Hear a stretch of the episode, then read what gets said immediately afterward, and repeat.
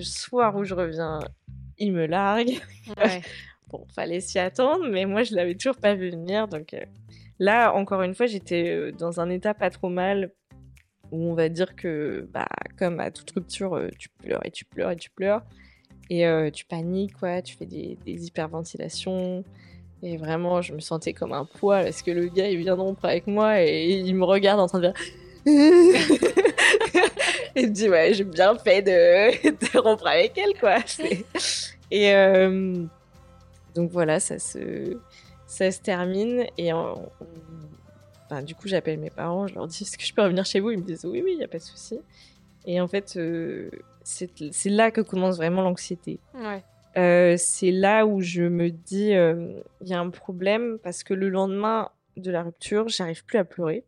Alors, ce qui est étrange parce que, bah, voilà, c'est une rupture, j'en avais déjà vécu. euh, tu, tu pleures un gros mois, quoi, et après, euh, ça commence à aller mieux et tu reprends ta vie.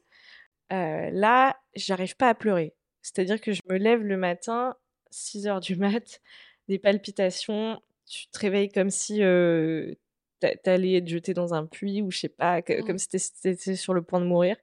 Et tu te dis, mais qu'est-ce que je fais? Sauf que tu peux rien faire parce que j'étais euh, paralysée.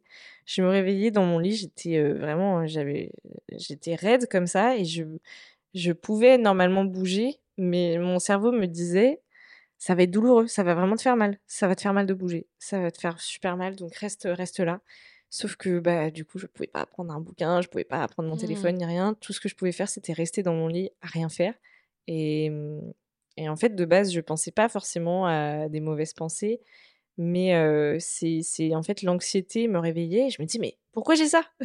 Et après petit à petit je me dis ok je dois l'avoir parce que et je commençais à m'inventer des voilà de, de me dire ok je dois l'avoir parce que j'ai pensé à ça parce que je suis une mauvaise personne parce que j'ai pas trouvé de taf parce que j'ai pas eu des bonnes études qui m'intéressent parce que mon mec enfin mon ex peut plus me saquer que des trucs comme ça et, et c'est pas la rupture euh, totalement qui a, qui a créé l'anxiété c'est plus l'anxiété qui a créé ce sentiment de horrible de rupture quoi. Mm. et euh, c'était super dur euh, euh, de d'être comme ça parce qu'on me disait «Ah, ça va passer. T'inquiète ça passe. Respire respire. Alors là si vous pouvez arrêter de dire aux gens qui font de l'anxiété de, de respirer s'il vous plaît parce que c'est bon là. Je respire beaucoup et c'est toujours là quoi donc Ouais. et, et donc voilà donc je j'ai commencé à faire ça et je me suis dit bon bah ça va passer et, et je, voyais un peu la psy mais euh, bah, elle m'écoutait quoi mais c'était pas euh, voilà c'était Ouais. pas grand chose de temps en temps elle me rassurait en me disant c'est normal ça va passer. J'étais genre bon ok si elle le dit. Euh, donc je voilà j'ai commencé ma- mes parents se sont mis en, en mode parent poule. Donc euh, ils m'emmenaient faire des balades H24 euh, ils, ils venaient dès qu'ils étaient là ils venaient me parler ils me demandaient ce que je ressentais.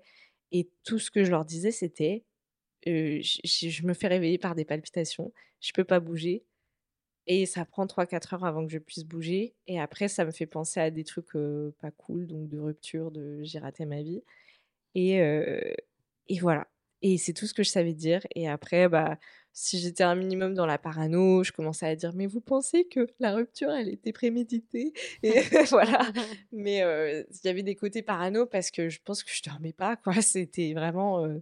c'était, j'étais épuisée, quoi. Ouais. Et, et ça a duré un moment euh, dans le sens où... Donc ça, c'était le premier mois, on va dire, après la rupture. Euh, donc là, j'avais pas cours, j'avais pas, j'avais rien à faire. Et euh, je trouve un emploi, un petit job d'été, en tant que, genre dans un fast-food, là où tu fais la, la bouffe rapide, en gros. Ouais. Et, et en gros, je me dis, bah cool, je vais pouvoir avoir un truc à faire. Donc j'avais cet objectif-là. Euh, sauf que petit à petit, euh, bah, mon état s'aggrave euh, un petit peu, quoi. Ça va vraiment de pire en pire. C'était inquiétant parce que je me disais, mais cette sensation de je vais mourir instantanément pendant 24 heures, elle va s'estomper ou pas? Et tout le monde me disait oui, oui, mais j'étais genre, bah là, ça fait un mois, ça va pas. Cet extrait vous donne envie d'écouter la suite? Retrouvez l'épisode en entier mercredi prochain sur toutes les plateformes d'écoute. À très vite